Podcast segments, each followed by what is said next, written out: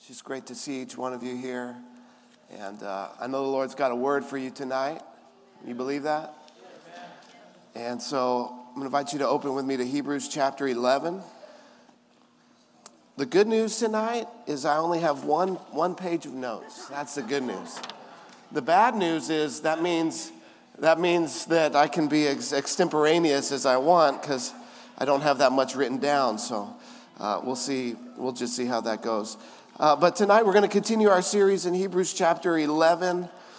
And uh, we're going through this chapter and we're looking, excuse me, we're looking at the great heroes of the faith and, and how we can learn from their lives. We can learn from the way that they lived. We could take lessons on, on how we can live for God and, and how they were faithful for, to God in their life and how we can be faithful to God in our lives. How many of you, that's your heart's desire to live faithfully for the Lord? Amen. And so, uh, though the stories may be different, though the events and circumstances might not line up exactly one to one with your life, there are certainly principles that we can, can glean and learn from and then apply them to our lives as well. Now, in the first week, we saw that uh, the, the writer of Hebrews gave us this definition of faith. In the, Hebrews chapter 1, verse 11, verse 1, it says, Faith is the assurance of things hoped for, the conviction of things not seen. And while that concept might be difficult to understand, it might be sort of hard to wrap your minds around exactly what that means. We spend a whole week looking at that confident assurance that we have in God.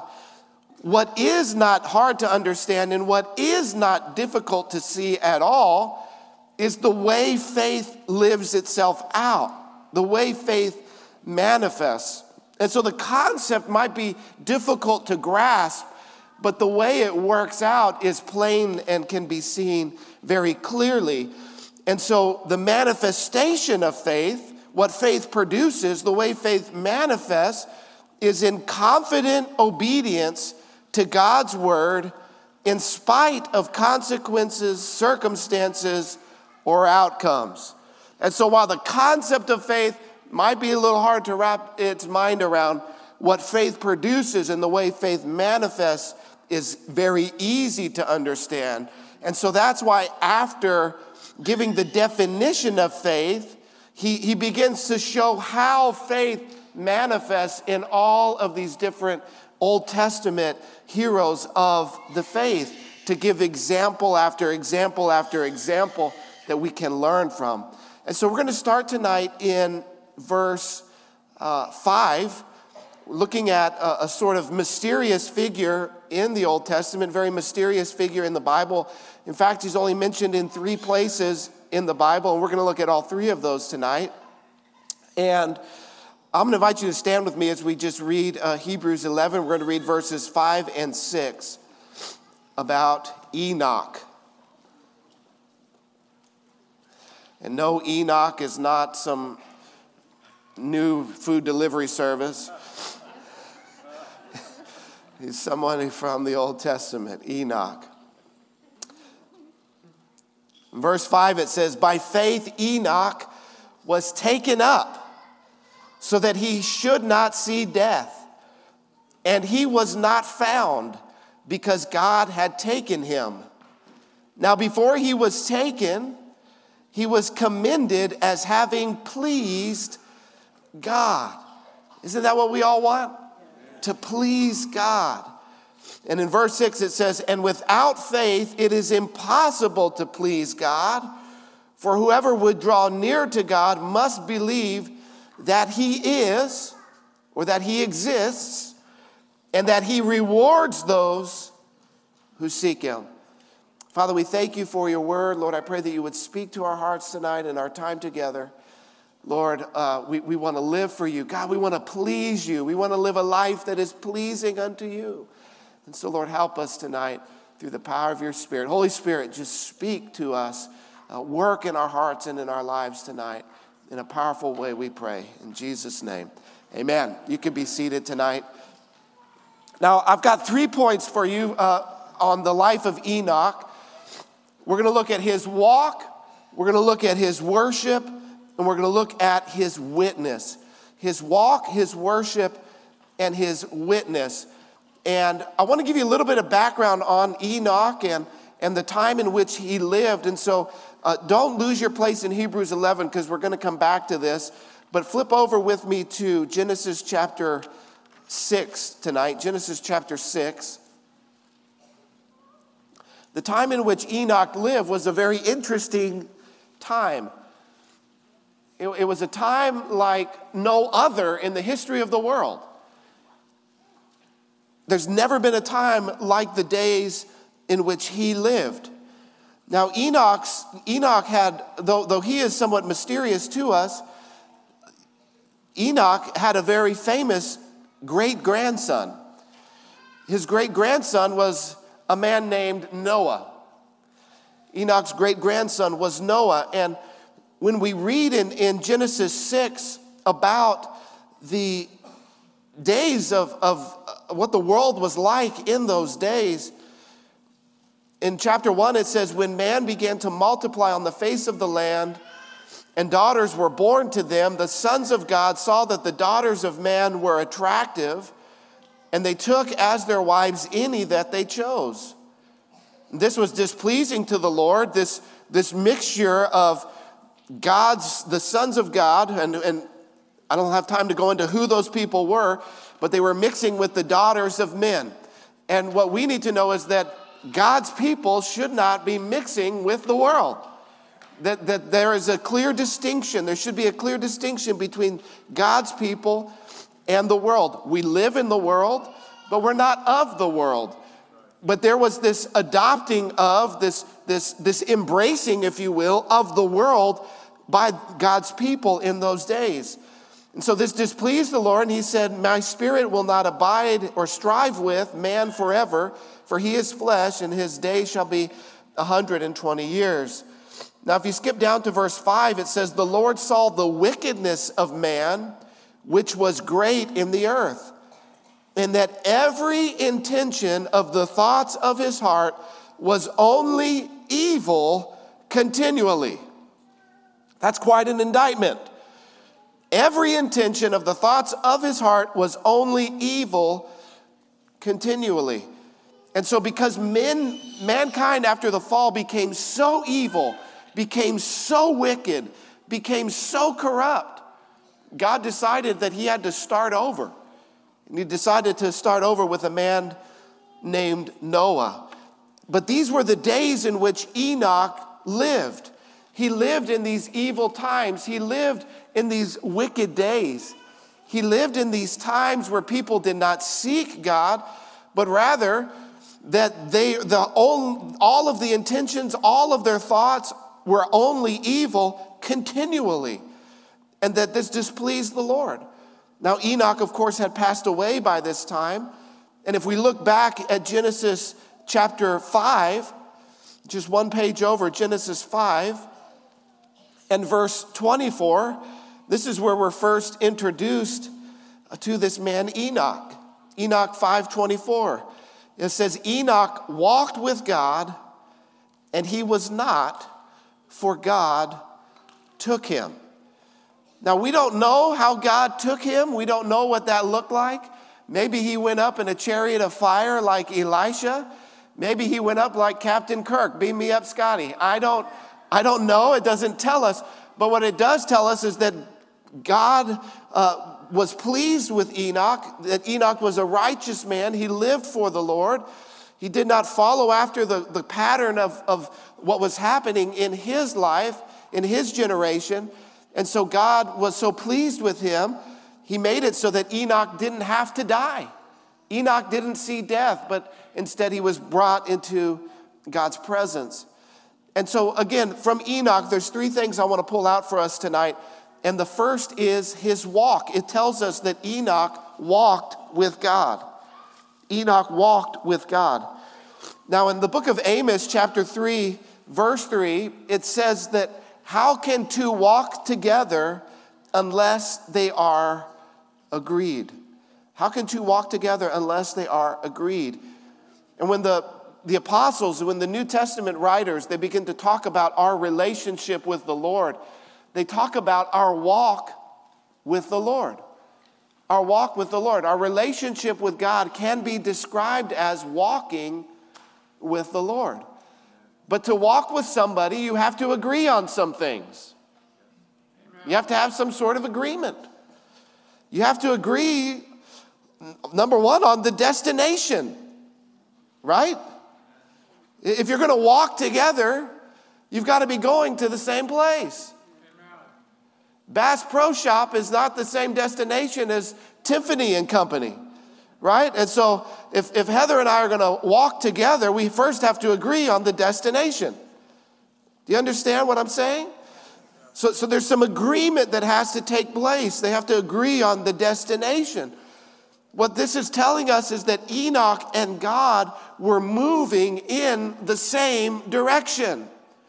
The same direction that God was moving. And the Bible tells us that God is always moving, God is always working, God is always accomplishing something. It wasn't that God got on board with Enoch, but it was that Enoch got on board with God. Enoch said, God, what are you doing? God, what are you, how are you working? God, what is it that you're wanting to do in this world and in this generation? And Enoch got on board with God. Enoch walked with God. And you can do the same. You can do the same. And it, again, it's not that God's going to get on board with your direction.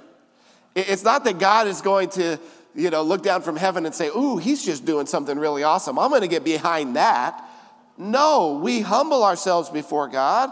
We submit to him as Lord and we say, give us my marching orders today. Lord, what is it that you have for me today? Lord, Lord, what is the direction that you have for my life? And again, 99% of that is found right here in the Word of God. 99%. It, it, life is not complicated. We make life complicated because we try to do it without following God's word. 99% of every decision that you need to make is already in the word of God. The big decisions in life. And so we have to know the word of God if we're going to walk with God. But Enoch got on God's direction. They were heading in the same place, they had the same goals. He, he aligned his life with God. Another thing you must do if you're going to walk with somebody is you have to be aware of their presence. You have to be aware of their presence. You, you, uh, uh unless you're, you're going to not be moving together, you're not going to be walking together if, if you're not aware of where they're going and aware of their presence. And so we need to be aware of the presence of God in our lives every single day. Jesus said that he would never leave us or forsake us. We have the abiding Spirit of God with us everywhere we go. The Bible tells us that we are the temple of the Holy Spirit. And so we need to be aware of God's presence in every situation and in every circumstance. We need to say, God, what is your will in this situation? What is your will in this circumstance? Lord, what is your will right here and right now? And then we walk with God in his will, aware of His presence, aware of where He's going, aware of how He's moving, because God is always moving. God is always moving. Now, it's very easy to go through life oblivious to the presence of God. It's very easy to just wake up in the morning, get about what you got to get about, and you could go through your whole day without once thinking about God. Have you done that before? It's easy to do. It's too easy to do. It should not be that way for God's people. Amen. That's why when we get up, the first thing we need to do is we need to uh, open communication with the Lord. We need to say, Lord, what are you doing today? Lord, how are you moving today?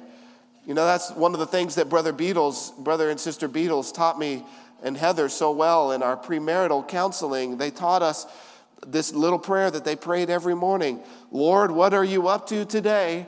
And would you make me a part of it?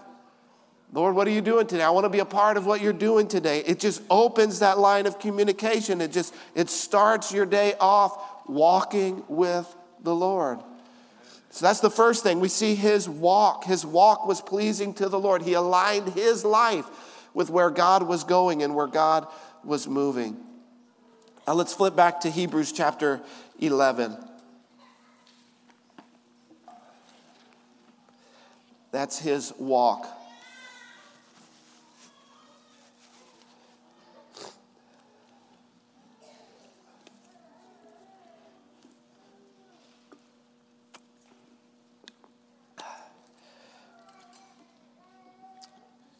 I will read the, the passage again. By faith, Enoch was taken up so that he should not see death, and he was not found because God had taken him. Now, before he was taken, he was commended as having pleased God. And without faith, it is impossible to please him, for whoever would draw near to God must believe that he is, and that he is a rewarder of those who seek him. So, first, his walk. Secondly, his worship. Enoch was a man who sought after God. Enoch was a man who worshiped God. And this is the second example of that the writer of Hebrews 11 gives us. And, and already again, we're talking about worship. We talked about worship with Abel. We're talking about worship with Enoch. And what we're going to find out as we move through this that, that there's not a lot of distinction between how we live our lives and how we worship God that all of our lives that we live unto the Lord, we should live as worship unto Him. Amen. Worship is not confined to the, the song service, as people used to call it. Worship is all of life. I hope that you're worshiping God right now. I think you came to church tonight as an act of worship unto the Lord. That all of life, as we walk in obedience to the Lord, all of it is worship unto him. But we see here that it says that he sought God. He sought God. Now, to please God, it says two things. You must believe that he is. Now, the ESV renders that you must believe that he exists. And it's trying to help interpret that. It's trying to make the English flow a little bit better. But literally translated, it's translated that you must believe that God is. And of course, that English doesn't work for us, and so we think God is what? Is what we think. We must believe that God is what? But remember when God appeared to Abraham in the bush? Now, Abraham appeared to Moses in the burning bush, and God, he gave him the name. Moses said, What should I tell Pharaoh? Who, who should I tell him has sent me? And he said, Tell him that I am has sent you. I am that I am who has sent you. And so we must believe that God is, that, that He is the creator, that He is self sustaining, self sufficient. We must believe in who God is. Now, who is God? How do we know who He is? Well, He's revealed Himself to us in His Word. We must believe that He is who He says He is. We must believe that He is the way, the truth, and the life. To please God, we believe that He is who He has revealed Himself to be. We, we don't hold in our mind concepts of God that are in, in, in contradiction to His self revelation, but we submit our concepts of God to His Word, His self revelation. And so, to please God, we must believe that He is who He says He is. And secondly, we must believe that He is a rewarder of those who seek Him. That we would seek God, that we would pursue God, that we would chase after God, that we would desire to know God. We would seek the Lord. We would spend time in His presence, that we would spend time in prayer. This means laying every other pursuit, making every other pursuit secondary to pursuing God and living for His glory. You see, for God to have His rightful place in our lives, for God to be pleased in us, we must make every other pursuit secondary. It's not that work and, and family and, and career and, and, and all of the things that we do in life. It's not that they're unimportant. No, in fact, they're very important, but they're secondary. Secondary to first and foremost bringing glory to God. And so I should seek to bring glory to God in my work, in my career, in my family. Not that, not that I, I don't value them or think that they're important, but know that there's a higher priority in the midst of everything. And that is how we seek Him. That is how we pursue Him. That is how we chase after Him. To make Him glorified, to exalt Him in every area of our life. And what we see here is that God is a rewarder of those who seek Him. That's great news for those of us seeking God tonight. God is a rewarder of those who seek Him. There are great benefits to seeking God, to serving God. Now, I can't tell you exactly how God will reward you, but I can only tell you that He will reward you. You will be rewarded for seeking Him. And I can tell you that He will reward you in a way that is beyond what you can imagine, and that He will reward you in a way that is best for you. God is a rewarder of those who seek Him. Now, He's probably not going to catch you up and just zap you up to heaven like He did Enoch. If He does, we'll all be looking for you. Uh,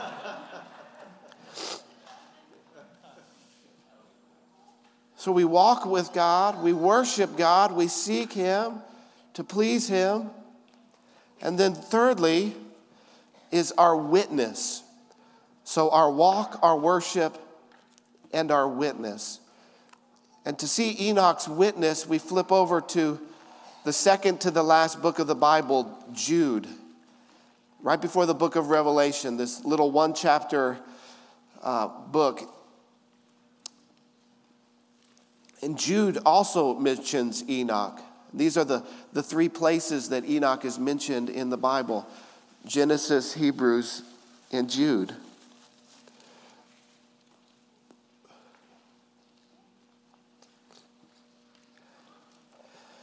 Now, Jude is, is written about false teachers that have in, in, infiltrated the church. And the message of Jude is that we would contend for the faith that is, was once and for all delivered unto the saints. That's Jude chapter 3, or uh, chapter 3, verse 3. Uh, chapter 1, there's only one chapter. It's Jude, verse 3. To contend once and for all for the faith, to contend for the faith that was once and for all delivered to the saints. That word contend means to fight, to strive, to struggle for, to labor fervently. He goes on to say in verse 4 that certain people have crept in unnoticed who long ago were destined for this condemnation. Ungodly people who pervert the grace of our God into sensuality and deny our only Master and Lord Jesus Christ. There is one faith, there is one Christian faith. There's not many different Christian faiths. There is one faith, and it has been delivered once and, to, once and for all to the saints. And God's people are, are called to fight for that, to contend for that. When, when, when, it's, when, when there's false teachers, when there's error, we, we don't put up with it. We don't tolerate it. We don't receive it. But we contend for the faith. Now, if this was a problem in the first century, let me assure you it's still a, very much a problem in the 21st century today. Not a week goes by that I don't see uh, some example of what he calls here ungodly people who pervert the grace of our God into sensuality and deny our only master and Lord, Jesus Christ. It's not hard to find false teachers. It's not hard to find people that preach another gospel. It's not hard to find people who, who twist and pervert the scriptures to say what it plainly does not say. It's not difficult to find that today in our world, especially with the, the access that we have, the worldwide access through uh, the internet today. And so, hardly a week goes by that I don't see some egregious example of this and am grieved in my spirit because of these people preaching this perverted message. But in verse 14, he turns his attention to Enoch. And remember, Enoch lived in a very evil day. Enoch lived in a very wicked day. We think we live in an evil day, and, and we certainly do. But God has not flooded the earth. I mean, that, that's how wicked and evil they were in that day. I would argue that they were more evil and more depraved and more wicked in that day because there was none who served the Lord after Enoch before God called Noah. Imagine a world in which there are no believers. Imagine that world. Imagine a world where there's no Christians. Imagine a world where there's nobody filled with the Spirit of God. Imagine what that world would be like. It would be hell on earth. It would be survival of the fittest. It would be kill or be killed. It would be Attila the Hun and uh, every other ravaged conqueror. It, would just be, it would be unreal, the evil and the wickedness because there are believers in the world today, many believers in the world today, we are salt and we are light. By our very lives, we preserve this world around us from decay and moral decay. And that's what Enoch was doing in his life. In verse 14, it says, It was also about these that Enoch, the seventh from Adam, prophesied, saying, Behold, the Lord comes with ten thousands of his holy ones to execute judgment on all and to convict all the ungodly of all their deeds of unrighteousness that they have committed in such an ungodly way, and of all the harsh things that ungodly sinners have spoken against him. These are grumblers, malcontents following their own sinful desires. They are loudmouth boasters, showing favoritism to gain advantage. I love that word, malcontents. If, do we live in a generation of malcontents or what? I mean, goodness gracious. Thank God that they invented social media so we could all go on and complain about how horrible our world is today. And uh, it's just like that's what it was invented for, it seems like. That's what everybody uses it for, to give voice to their discontent. We, we live in a world of grumblers, we live in a world of malcontents today. But it was a very evil, it was a very wicked day that Enoch lived in. But because he was a man who walked with God, because he was a man who worshiped God, he also bore witness to God. He was not silent in his evil and wicked day. He spoke up. He called good good and he called evil evil. He, he was not someone who was morally compromised. He was not someone who was swept away in the spirit of his day. And because of that, God was pleased in him. He spoke up, he, he spoke of the impending and the coming judgment of God. Now, nobody listened to him, but he was faithful unto God. And we speak out the truth, not so just because people would listen, we hope they would listen, but we speak of the truth to give glory to God. We speak of the truth first and foremost to bring honor and praise and glory to God. We hope that people would listen. I believe that people will listen in this day where the Spirit of God is moving, but the world will not get better if God's people remain silent. There is no way for the Spirit of God to move on the hearts of men when the mouths of God's people are shut up. It's when we open our mouths and we proclaim the truth that the Spirit of God works on people's hearts. It's in the preaching of the gospel that people's hearts and lives are changed by the Spirit of God. But to preach the gospel, we must open our mouths. We cannot be silent anymore. We cannot be silent. Now, again, I'm not telling you to be ugly.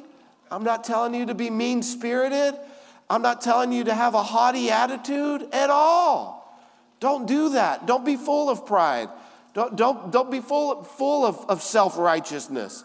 All of our righteousness is as filthy rags. If it's not for Jesus, we have no hope. If it's not for His grace in our lives, we are lost.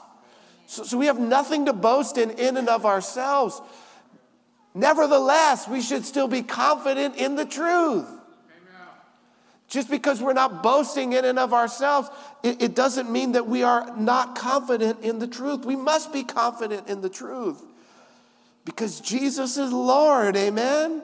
He rules and reigns over all people in all places. So we must not be silent. We cannot be silent. Future generations depend on our witness. I love this service because it has all the kids in it. It reminds me that, that our faith is a, is a multi generational faith, that we are passing our faith on to the next generation. Amen. We have to do that. And we do it by bearing witness. We, we don't pass on our faith if we're silent. The enemy wants to silence the voice of the believer today. I mean, goodness gracious, we have a word for it. It's called cancel culture. It's meant, it's designed to silence the voice of truth. And so people are afraid to speak the truth because they don't want to be canceled. Listen, you cannot cancel the truth. The truth is the truth. There's this, I wanted to talk about this this morning and I, I ran out of time, but you know, I was talking about fight, we have a fight to fight. Here, Jude talks about contending for the faith. The Apostle Paul talks about we, we don't wrestle against flesh and blood, but against principalities and powers and rulers of, in, in, in the heavenly places. And, and that the weapons of our warfare are not carnal. They're not they're not uh, physical weapons. We don't fight with swords. We don't fight with spears. We don't fight with guns. But we have spiritual weapons to use. The word of god prayer the power of the holy spirit. But there is a fight to fight. If we're not fighting in our faith if we're not warring against the enemy we're losing ground He's fighting. And if we're not pushing back on the forces of darkness, the forces of darkness are winning, are pushing back in our lives, in our families. I talked about this morning about how we don't fight on the enemy's terms. We have to stop accepting these terms. Stop it. Stop being, being being silent. Stop being pushed into a corner because you're worried you're going to be canceled. That's fighting on the enemy's terms. Listen, God fights my battles for me. He's the one who guarantees our victory. But we open our mouths, we declare the truth in love, in love, with, with tears in our eyes, but we must declare the truth not in a spirit of self righteousness. But we must speak the truth. There's this argument that, that is wielded. It, it says, you know, don't you want to be on the right side of history? Haven't you heard that? You, you, know, the, the church has to update. The church has to get with the times. The church needs to edit its Bible. The church has to, to, to throw out some of this arcane stuff about all of the stuff that's in the Bible that we know is, is our culture is, is rejecting today. And then go, the argument comes don't you want to be on the right side of history? Listen, as I said this morning, all of history is going to one singular event when every knee will bow and every tongue will confess that Jesus Christ is Lord as long as the, the church sticks with God's word, as long as the church sticks with Jesus, we will be on the right side of history. It, in fact, is the culture that is on the wrong side of history today. So, yes, we, we want to be on the right side of history, and we are on the right side of history because all of history is going towards the kingdom of God. All of history is moving to the point where Jesus is Lord of all, in all, of every nation, of every tribe, of every tongue, and every knee will bow and tongue confess that He is Lord. That is the conclusion of history.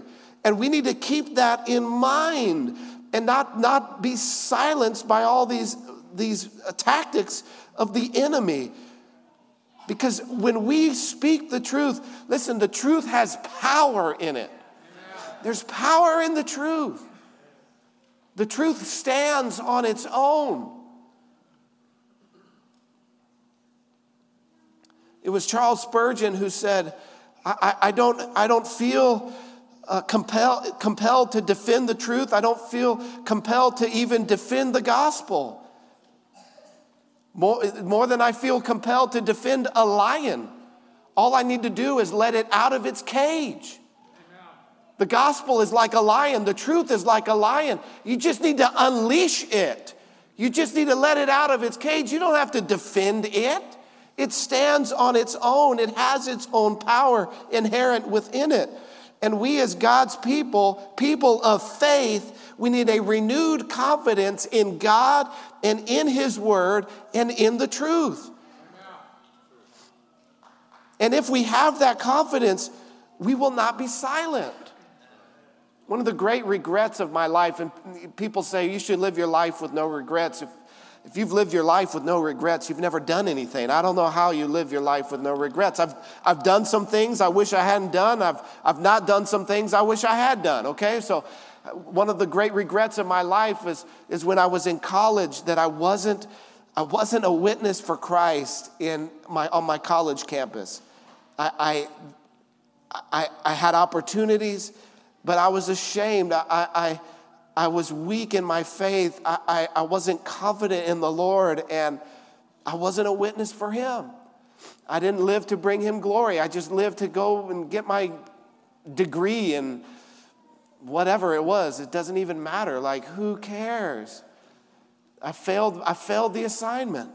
And to this day, it's, it's one of the regrets of, of my life because I was in the, the you know, the, the university is, is the enemy's territory, and I, I didn't know how to navigate that. And, and I didn't have a confidence in the Lord and a confidence in the truth that I have today. And so I was silent. And I watched many people go down a path of destruction, and not that I would have saved them, I, I don't know, but if I would have at least spoken the truth, I would have given God an opportunity to move. Nothing gets better by staying silent. Amen. Nothing gets better. And so, each one of you, you have to understand, each one of you are uniquely positioned by God in your families, at your workplace, at your school. Listen, you know people I will never meet. You, you know people I will never speak to. You know people that a pastor cannot touch, but you can touch. You can be light. You can speak the truth. You can have a confidence in the Word of God. You can make a difference. But it will not get better by staying silent. We must speak up as Enoch did. It pleased the Lord. Each one of us is positioned uniquely to touch lives that nobody else can touch, to make a difference. But it won't come by just smiling and going along with the insanity. We must speak up. We must speak the truth. And of course, we do it in love. Don't speak if you can't speak in love. But again, we, we the, the world tells us that unless, unless you accept someone and every single sin in their life and every little thing about them, unless you receive it and embrace it wholeheartedly, that, that you don't, that you are rejecting them. That is not the truth the, the doctrine of our world, the great ethos, the, the, the, the idea of tolerance. That is something that is unheard of in the Bible. we have a higher standard than just tolerating people. We're called to love people. Love is higher than tolerance. I'm not just called to put up with you and to embrace your nonsense, I'm called to love you in the name of Christ. And what love is, is love is rescuing uh, someone who's, who's headed for destruction. Love, love is warning someone whose life is on the path to hell. That's what love is. Love doesn't watch people just make shipwreck of their lives without saying, hey, well, what are you doing? Which way are you going? The, the path that you're on is, is not walking with God. There's, and, and, and we have to know there's only two paths in life. There's the broad road that leads to destruction, and there's the straight and narrow with Jesus Christ. You're either walking with the Lord or you're not. There's only two paths. And as we see people on this path, we cannot say in our hearts, well, it's not that bad. Well, they're not doing this. Uh, they're not, they're not that far gone. If they're not walking with the Lord, it's only a matter of time because they're on the road to destruction. And so we must, in love, plead with them. Call them back to the Lord if they've known the Lord and walked with the Lord. If they don't know the Lord, to, to share the gospel with them, the good and glorious news. That's love. That's love. We cannot, we must not buy into the lie of the enemy and do life on their terms. Well, if you really love me, you would embrace my sin. No, I wouldn't. No, I wouldn't. I wouldn't embrace sin any more than I would embrace cancer. It will destroy your life, it will destroy souls. We know this. The wages of sin is death. If, if you sow sin, you reap a harvest of death. That's what the Word of God says. Now, any of us who have lived 40 years or more, we, we know that experience bears that out too. We, we don't just know it from the Word, but we know it, we've seen it. We've seen sin. We've seen the effects of sin. We've seen, we've seen sin ruin lives and ruin families and ruin marriages. We've seen it. Where I was in my 20s, I, I, didn't, I hadn't seen it yet, and I yet didn't yet have enough confidence in the Word of God. But there's only two paths. This is what the Word of God says one to life, the other to death.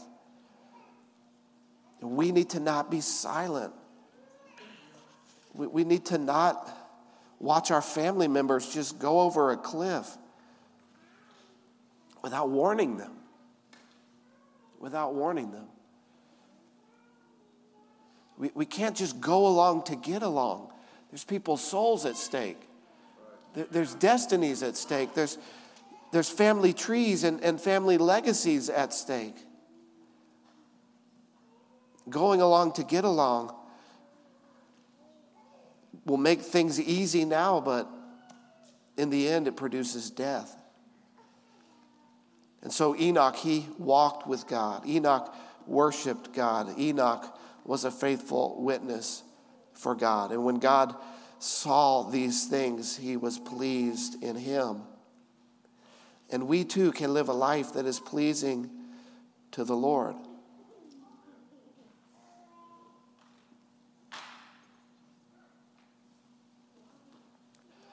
As we walk with the Lord, as we worship Him, as we seek Him, seek after the Lord, and as we open our mouth, speak the truth.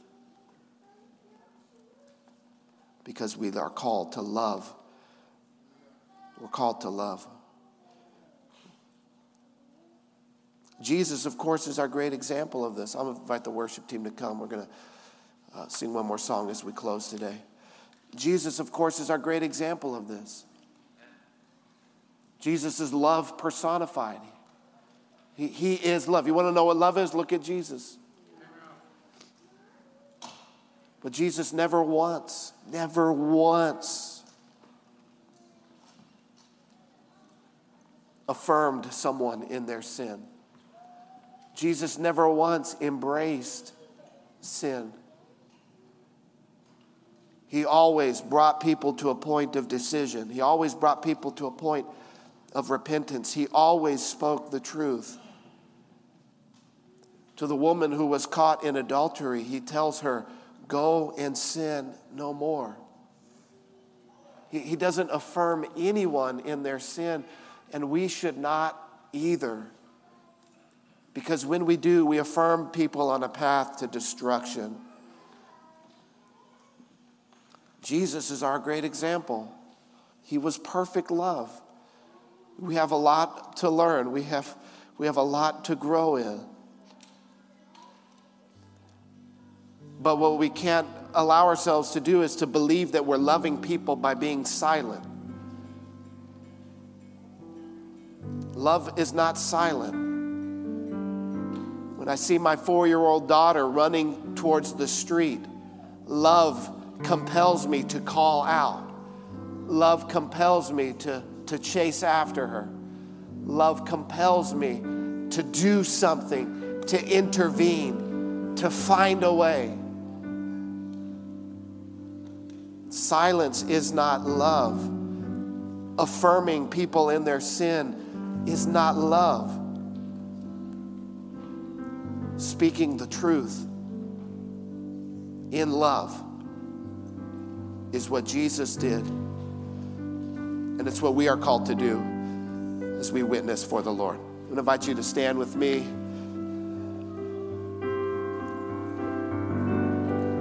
Father, we thank you for your word. Help us, Lord, to be faithful witnesses for you.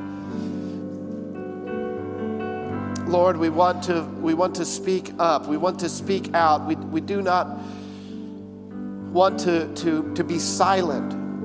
Help us, Lord. Show us, Lord, how we should do it, the words we should say. Lord, we, we want to bring you glory. We want to bring you honor. We don't want to cause shame on your name, but Lord, we must speak out. We must bear witness to you because that is what is pleasing to you. So, so Lord, help us to walk with you Help us to seek after you and help us to bear good witness for you in our lives.